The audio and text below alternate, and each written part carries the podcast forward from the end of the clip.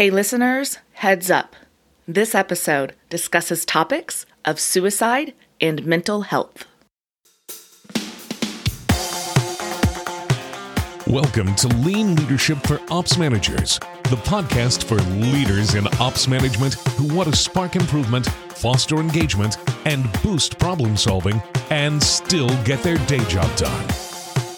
Here's your host, leadership trainer, lean enthusiast, and spy thriller junkie, Jamie V. Parker. Today, we're talking about something that may seem heavy, but it's also critical. And our guest is giving each of you access to a resource to help. So I really encourage you to listen all the way through this episode and then to share it. I am proud to introduce you today to my friend Gemma Jones.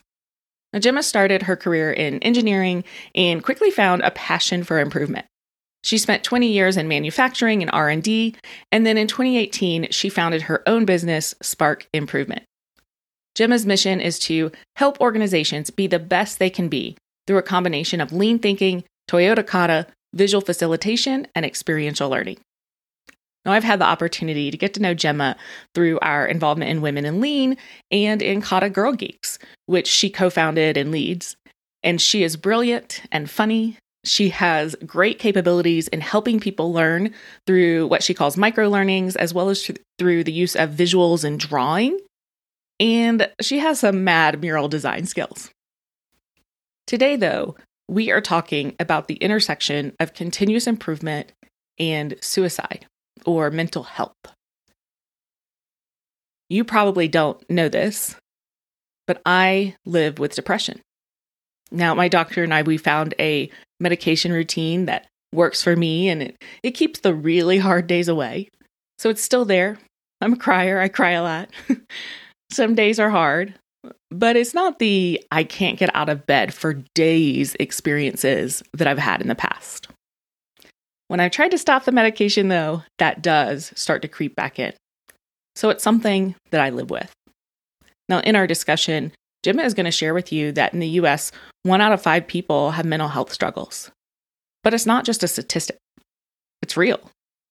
I am one of those one in five. And so are some of the people in your span of care. But Jim is not just going to share the statistics. She's going to share specific actions that you can take and a resource to help you help people. Let's dive in. Gemma, welcome to the show today. Hi. Hi, Jamie. How are you? I am great. Thank you so much for joining us. And before we get to um, you know what you learned and the resources that you've built for folks, I just want to start off and ask a little bit about the background and the prompt. So what prompted you to kind of go down this path of work and and um, researching this and coming up with this resource? So uh, three years ago, I was a continuous improvement manager for a manufacturing organization. And I'd been in CI in various guises um, for about 22 years. So, you know, really passionate about improvement and business improvement. I had a background in engineering, and I had this real love for lean thinking and you know helping people solve problems. Um, but always, and you know, I, I, was lucky early on to be mentored to in, into this space in terms of believing that people were super important, and you know that respect for people as a sort of underpinning everything we did in continuous improvement. So I saw it as very important that I spent a lot of time talking to people, building relationships, building trust, so that they would open up to me so that they would you know allow me to help them improve their processes and systems you know so that they were they so that they'd get on the bus. Mm-hmm. um, and so you know that had always been something that was really important to me. Now at the time as i said i was a ci manager and i was working closely with a colleague who was um, in a supervisory level in production. And he was really really passionate about CI as well and really wanted to develop the problem solving capabilities of his staff. So he'd approached me and he wanted to build some, you know, kind of a training workshop, a practical training activity to help um, teach his staff, you know, how to problem solve more effectively. And so we'd worked together for about six months to develop this this sort of practical hands-on workshop with a with a workbook and um, you know we worked together really closely and it came to the day of the training for us to deliver this training um, and he was kind of in the first cohort of people that we were kind of piloting this on and it came to the day and he came in the office and said you know i'm, I'm too busy i can't come you know there's so much going on and i thought that's that's really strange that he's you know he's not making time for this training. It's it's only a couple of hours. You know, this is very strange. Anyway, um, he seemed a bit stressed. You know, I knew there was a lot going on. Blah blah blah. So I so I let it go. Um, you know, I, I caught up with him in the next couple of days. He did seem stressed. There was stuff going on, but he seemed like he was handling it. And then I came into work two days later to find out that he died by suicide. And you know, this was a massive shock a massive shock to me and to everyone around us. We didn't know how to respond. I I didn't know how to respond. Lots of people were coming to me because I'd spent so much time building up these relationships and trust. And, you know, I saw it as part of my role to sort of talk to and support people. And I, di- I didn't really know what to say. I didn't know how to behave. I didn't know what to say and what not to say. Um, so I you know, I quickly did some research. I did some googling. You know what you know what to say, and there's loads of resources out there, and that was really helpful. And basically, I learned that it's just about listening. Like, just go listen to people. Just go hug people. Just go listen to them. Um, which was kind of helpful because you know I knew I could do that. You know, as a CI person, we get used to listening and you know learning how to do that. So, so I did that, um, and then I also, you know, I I did some more digging around and found out some of the statistics around suicide and mental health, which which really shocked me. Uh, really shocked me. So, um, so yeah, it it was, and it, it was difficult. And at the time, I was really filled with quite a lot of guilt and shame. You know that he hadn't come to me, and that and that I couldn't have. You know, I didn't do anything, and and all of that. So it was a really really tough time. It was a really hard time. Yeah, and and I think that so those are probably you know really human reactions to have feelings of you know guilt or shame. And you know i i'm always surprised at, at how many of us have been touched by suicide in some way. Um, and you know there's there's probably somebody listening right now who has you know had some sort of similar experience and they've also experienced some of that like helplessness feelings and things like that. Um, and and so yeah it's it's a very real situation. It is. And, you know, a lot of people at the time said to me, you know, when I would share with people, you know, that, you know, my grief and, and how I felt and that I felt ashamed and that I felt guilty. And they would say to me, Gemma, there's nothing you could have done. And, uh, you know, a lot of people said that to me and they meant well. They did, they meant well and they were trying to make me feel better. But I could not accept that there was nothing I could have done like I, I, just couldn't believe that that that was okay that this was okay that this many people or that my friend couldn't have been helped. Um, and when i you know one of the things i did you know after the event i went and did some mental health first aider training because i thought i want to be in a better position. I want to be better able to cope with this and i want to be better able to help people. And maybe i can learn you know how to spot the symptoms. Maybe i can learn how to know when i should jump in and be able to help people. And you know, I learned so much on it. It was just a two-day training course. It was very low cost and it was amazing. It, it was hard. It was hard going emotionally, but it's a very good course. And I learned a lot about symptoms. And I, I looked back and I could see those symptoms in my mm-hmm. friend. Mm-hmm. So you know, I, and I be, I became convinced that had I known and had I had the better, you know, better skills of observation and of understanding, I believe I could have stepped in and I could have done something. And, you know, they taught us very much on the course that, you know, suicidal thoughts are temporary, usually temporary, mm-hmm. and they're almost always based on unclear thinking.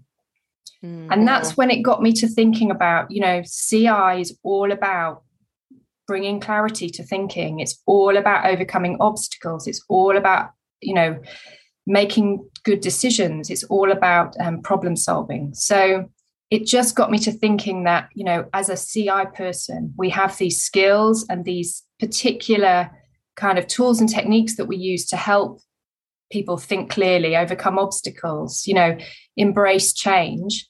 what if we could use those to help people mm-hmm. as well as processes? You know, what if we could actually help people when they're in that situation? Well, so so what is I know you've you've been working on saying, hey, you know, it's not okay for me to just say there's nothing we can do, right? And so you've been really exploring this for a while. Um, yeah. I guess maybe if you want to tell us what's some of what you learned about uh, suicide and mental health, just kind of in general, as you've as you've done your research. Okay, so eight hundred thousand people a year die by suicide. So that's that's one person every forty seconds. Like that's across the world. So this is cr- like to me these numbers floored me. You know I, I, it's shocking. It's hugely shocking. You know when you think about you know it, it's just crazy. It's 90 people an hour. Wow. 90 people an hour take their own life and those numbers are underreported because in some countries suicide is illegal. Um, so you know those numbers are a conservative number that's a conservative number. Um, you know but and outside of even just thinking about you know about suicide if you think about mental health in the uk one in six people are living with a mental health issue. Um, and in the us it's one in five. So mm-hmm. you know look around you at the people that are around you. Some of those people are struggling you know are struggling. Now not necessarily to the you know to the suicidal end of the scale but they do say that one in five people will have suicidal thoughts at some point in their life Wow. Now, for me, that that is it's just I found it so hard to cope with those numbers. Mm-hmm. Um, and if you look, you know, if you're a man and you're under 50, if you live in the UK or the US, if you're a man and under 50, your most likely cause of death is suicide. Wow. So, you know, when I when I found that out, I came home. I have two teenage boys and a husband. Mm-hmm. And I'm thinking, you know, hang on a minute. I was worried about you you know crossing the road or you know being hit by a bus or you know in the swimming pool or you know an accident happening mm-hmm. and actually what i should be worried about and focused on actually is your mental health uh, mm-hmm. obviously we need to worry about the other things as well mm-hmm. But that hadn't crossed my mind and i didn't realize how prevalent it was mm-hmm. um so that that was kind of what stirred up the urgency in me of this isn't a one off, random, bizarre event that's happened to my friend. Actually, this is, you know, this is, you know, this is happening all over the place. Um, and I just, I really feel like we should do something about it. Mm-hmm. Yeah. And, and you have done something about it right i'm trying i'm trying so what so what is your challenge what is your what are you trying to do so, so my challenge, the, the challenge I wrote for myself back last year, I'll read it to you now. I have it on a sticky by my desk all the time. Uh, so, my challenge is wouldn't it be wonderful if I have encouraged and enabled the global community of CI professionals to actively tune in to help people think clearly, overcome obstacles, and embrace change? Mm. Well, that sounds like such a wonderful challenge and a worthy challenge and a challenge that would change lives. I hope so. I hope so. Okay. Well, let's let's talk about it then. So so your hypothesis essentially, hey, we as improvement practitioners and leaders, we have um, skills and capabilities that and and I think trust probably you would say like we build yes. trust with folks. And so we are kind of uniquely positioned to be able to help um, with you know kind of mental sort of mental health and um, you know suicide prevention uh, not necessarily as like you know therapist experts but no. being able to see it so tell us what what you think we could do okay so number one is you know you can go a I've put, I've put a resource board together and I'll, I'll give you the link to share with your listeners um, but this is a, a resource board. It's currently on Mural. It'll eventually be on a website as I as I progress. But I wanted to get it out there as quick as possible. So there's first of all, there's some training you can do. So there's a link on there to, to a free training. It's 30 minutes long, and it's about suicide awareness with the Zero Suicide Alliance in the UK. It's UK based training, but it's online and it's available to anyone in the world. It's a wonderful 30 minutes to spend understanding a little bit more about how you could respond and react and how you could spot and help people. So that's number one. Like that's 30 minutes. Get a coffee, go through that training, you get a certificate at the end, and it's a wonderful thing. And share it with as many people as possible. That's an easy thing to do. Mm-hmm. Um, number two, you can also go and do what I did and do mental health first aider training. So that's available in most countries. It's certainly in the US um, and the UK. Um, and you know that's the two day training or similar that I did that really helps you. Now I should say, you know, you're not once you've done that training, you're not a therapist, you're not a counselor. It's just like being a physical first aider. You know, if, mm-hmm. if you're a physical first aider and someone in your workplace breaks their arm or has an accident, you don't go in and fix their arm. What you do is you kind of, you know, you see that it's happened, you patch them up and you get them the help they need. Mm-hmm. So that's being a being a mental health first aider is no different. We're not there as a counselor, we're not there to solve the problem. We're not there to help them, you know, through the whole episode. We're there to notice when something is wrong, um, you know, talk to them and help them in in that instance, make them feel better in that instance if we can, and we're there to signpost them to get the help that they really need. Yeah. So and that's just so interesting too, Gemma, because most, you know, kind of at least in, you know, manufacturing and a lot of organizations have dedicated first aid or safety, you know, kind of coordinators yeah. who who are trained and yeah. they are the responders. Yeah. yeah. Yeah. We just need people to respond to mental health issues as well as physical health issues. Mm-hmm. Um, and also, the other thing I want to say about that is when I did my training, I noticed that most of the people on the training course were from the HR field, you know, were from the HR team. Now, that's wonderful, and they do a great job, and they were all wonderful people on my course. But you know, the, the thing I kept thinking when I was there is if I was in an organization and I was struggling and I had a problem, HR is probably not the place I'm going to run to. No. No. you know, some organizations that might be different um, and they they may build up those relationships but in my experience that's not that's not necessarily the case so i felt actually it's it's it's direct line managers we need in this room on this training and also I, I, you know, I believed at the time, and I still do, that CI people could be in that room because they're the ones very often that have built relationships and trust across the board with people at all different levels. Mm-hmm. You know, where they don't report to them, so there's no, there's you know, there's none of that dynamic and that issue about, you know, will I not get promoted if people know I have this problem? Am I going to be disciplined? You haven't got that kind of dynamic, but you have got a dynamic of trust and respect. So if we can get those people on that training, I believe they're out there in contact with people and they have the relationships with people where they're, they may be more likely to share or you're maybe more likely to notice. Mm-hmm. Okay, fantastic. And um, there's some other resources on the board as well. Um, you know, there's a there's some documents you can download. Um, there's a there's some information about what I call the change curve, the kind of emotions that everybody goes through when change happens. Um, so if you're, you know, especially if you're a CI person who's changing something in an organization, you know, people are going to be affected by that emotionally. But also, you know, they they also very well could have change happening outside of work that's nothing to do with the work you're doing, um, but that can still be relevant. So so yeah, there's and there's some other resources around, you know, questions to ask um, and books to read, and there's examples and links to other other resources on the web. Yeah. I sort of see it as a central place that people could go to that they can then find other resources. Yeah. Well, and I think this is interesting too, as you talk about the change curve and, you know, just some of those interactions that we have, you know, I think in general, I know when I um, am working with organizations on change and, and really um, anything, but is that, you know, work is personal. We are human beings.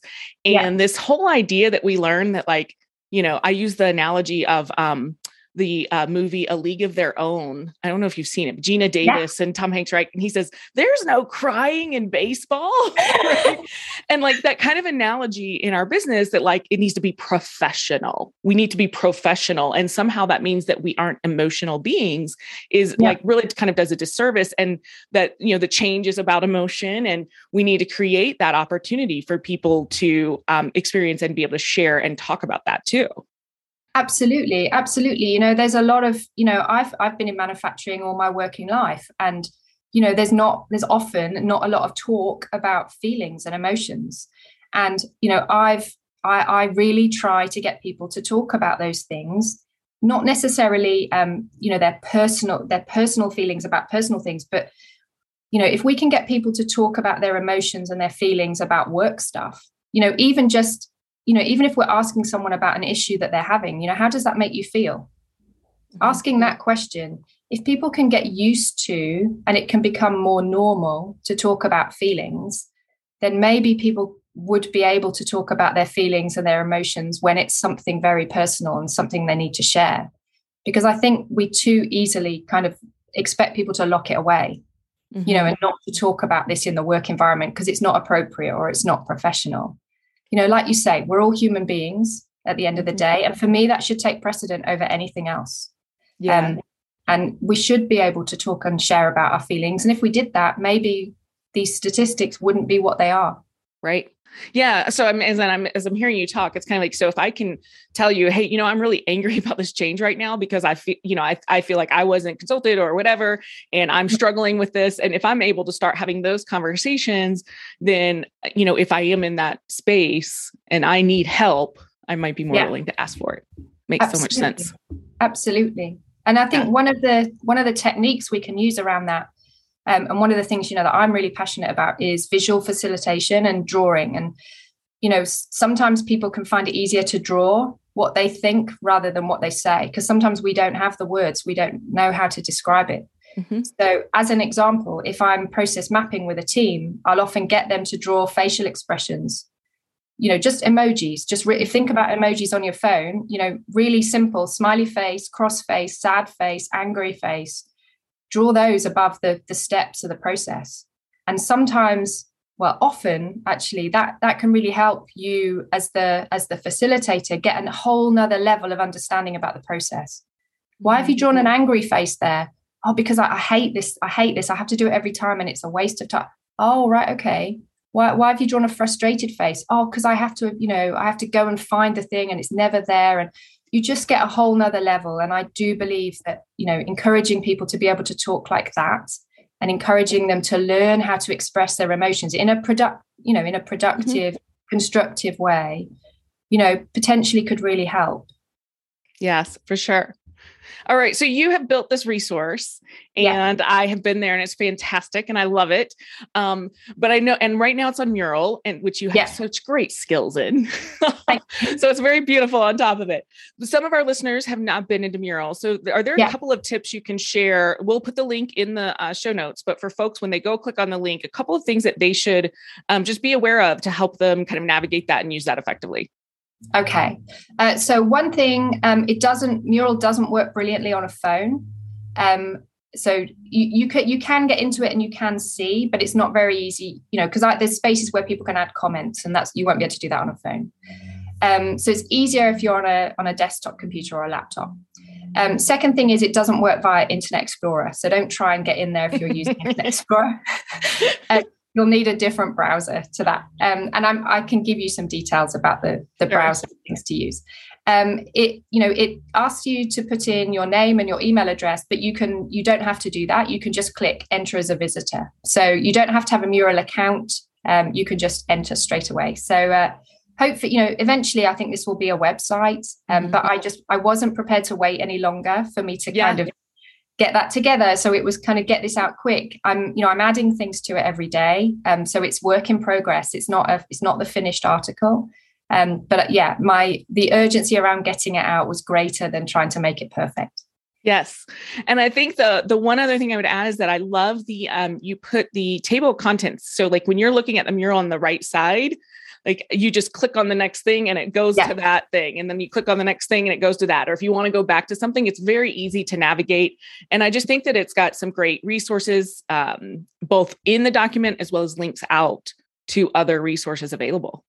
Cool cool yeah. thank you. And yeah i've i've tried to include as much as i can without it being you know overwhelming and and too much on there um, there's space at the bottom for people to add notes and comments. So if they've got ideas of something to add, you know, a couple of people have added links and suggested that I add it to the board, and then I've added those resources. So, so yeah, I'm, I'd really love feedback from people um, and and you know ideas and comments. And there's also you know it's really important to me there's a space in the bottom right hand corner for people to to add a sticky note if it's helped them help someone because that's mm. ultimately what i want to do is help people help people So if you've if you've used anything on there and that's that's been of use to you and you feel like you've helped someone with something, please do let me know on there.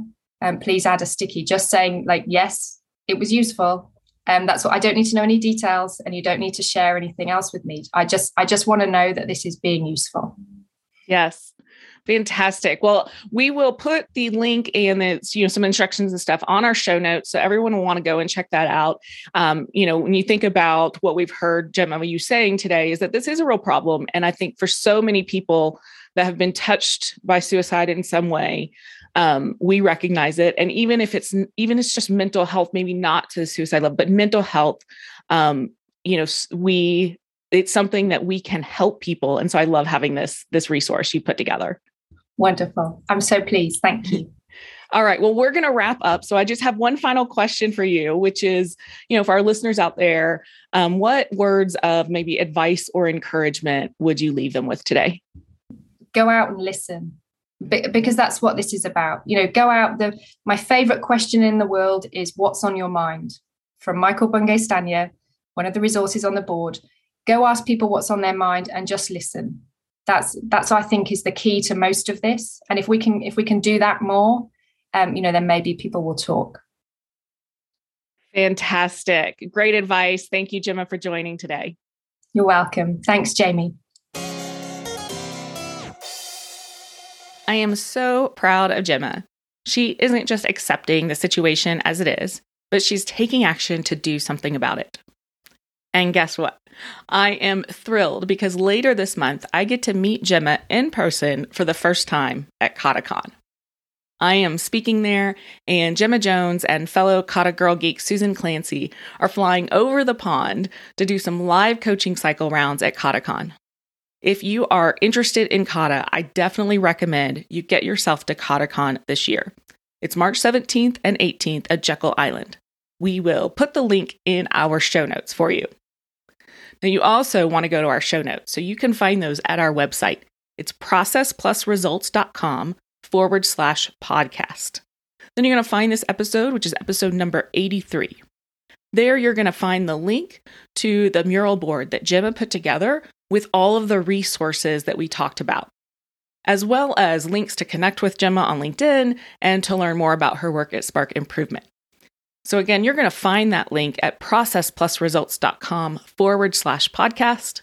This is episode number 83. And we will link to the resource board that Gemma put together and talked about today. All right. Thanks for tuning in. Until next time.